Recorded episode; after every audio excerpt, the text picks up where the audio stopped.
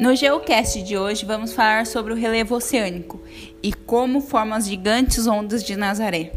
Para isso, euzinha Bianca Borges, estudante da, de graduação da Unifesp, curso Ciência e Tecnologia do Mar e tem uma UC específica de Geologia Geral que me ajudou a falar sobre todos esses assuntos. Bora lá?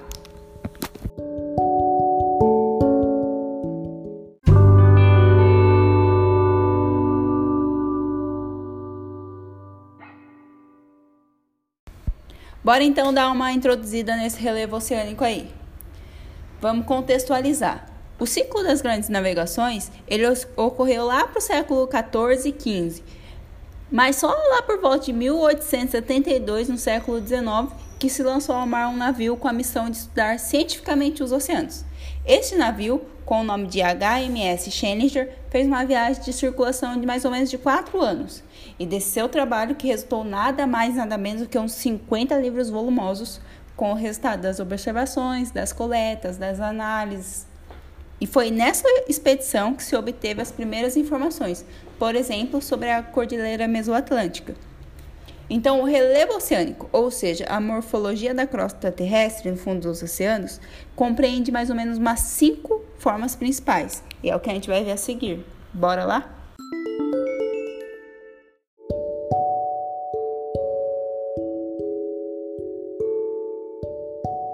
Bora falar da plataforma continental? A plataforma é uma porção do fundo oceânico que margeia os continentes. Vai da linha da costa até a profundidade de mais ou menos 200 metros. Ela é plana e sua inclinação é muito suave. Ela é recoberta por sedimentos de origem continental, traga por, principalmente pelos rios, mas também pode vir por ventos, geleiras. As águas oceânicas acima dessa plataforma e fora da influência das marés constituem, de um ponto de vista biológico, que é bem importante para a pesca. Os animais que vivem ali normalmente são fixos no fundo do mar, como os corais e os peixes. É a unidade mais importante do relevo submarino. Além dos recursos minerais que contém, nela só atinge praticamente todo o fundo marinho, permitindo a fotossíntese e o crescimento de plâncton. Por isso que ali estão as maiores regiões pesqueiras.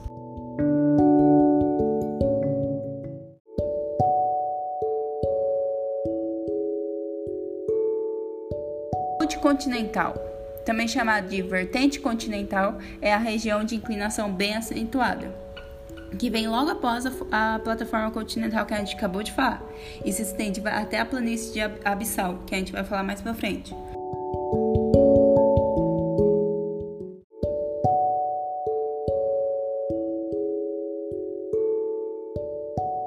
O relevo do talude continental não é homogêneo, havendo quebras de declives, cânions e vales. Ele é recoberto por argilas muito finas e o resto de seres marinhos. Como tem uma inclinação acentuada, são frequentes as correntes de turbidez e os depósitos sedimentários do tipo turbidito.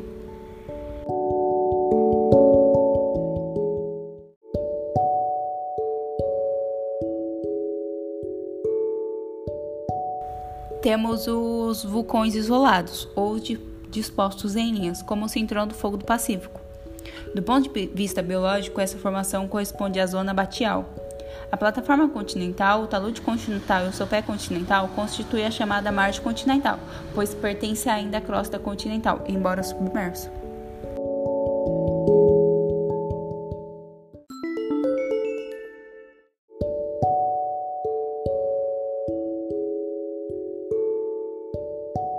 Planície abissal é a região extensa e profunda, mais ou menos plana e horizontal, que nas margens continentais do tipo Atlântico começa na base do sopé, do sopé continental e se estende até as cordilheiras oceânicas. Está geralmente a 4 mil metros de profundidade. Constitui compartilhamentos com maior extensão territorial dos oceanos e são lo localmente interrompidos pelos montes e montanhas submersas. Elevações isoladas que podem atingir mil metros de altura e cujas porções emersas constituem as ilhas oceânicas.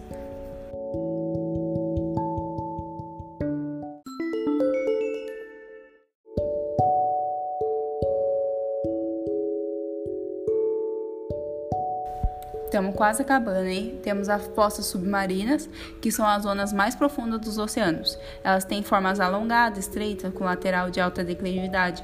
Formam-se onde se encontram duas placas tectônicas, a zona de subducção.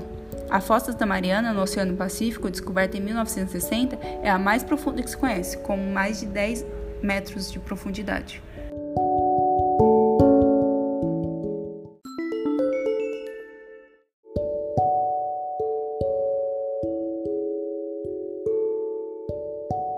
E por fim, as cordilheiras oceânicas, que ao contrário das fossas oceânicas, as cordilheiras são zonas alongadas, contínuas, fraturadas e escarpadas, que se elevam a partir da planície abissal. São formadas predominantemente por processos de vulcanismo e tectonismo, relacionados à movimentação das placas tectônicas.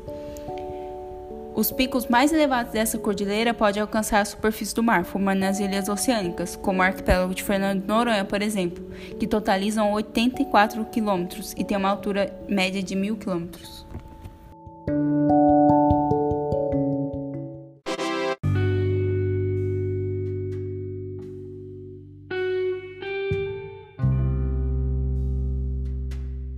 Chegamos na parte mais interessante do Geocast que é como formam as gigantes ondas de Nazaré em Portugal.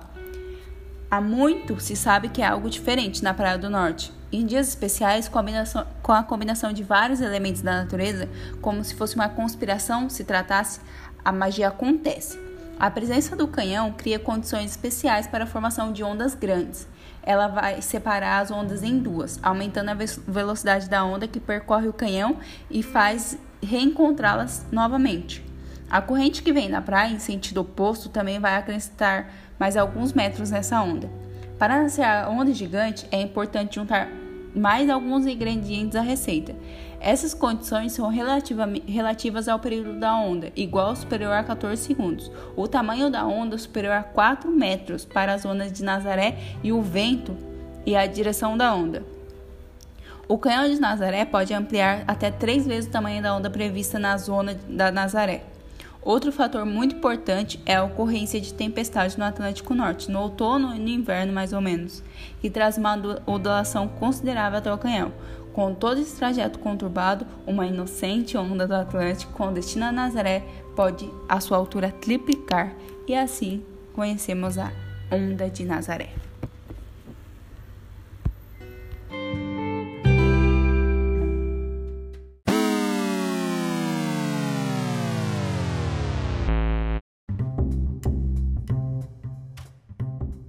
E assim chegamos ao fim de mais um Geocast. Espero que todos tenham aprendido um pouco sobre a geologia geral da fisiologia marinha. Espero que tenham gostado. Até mais!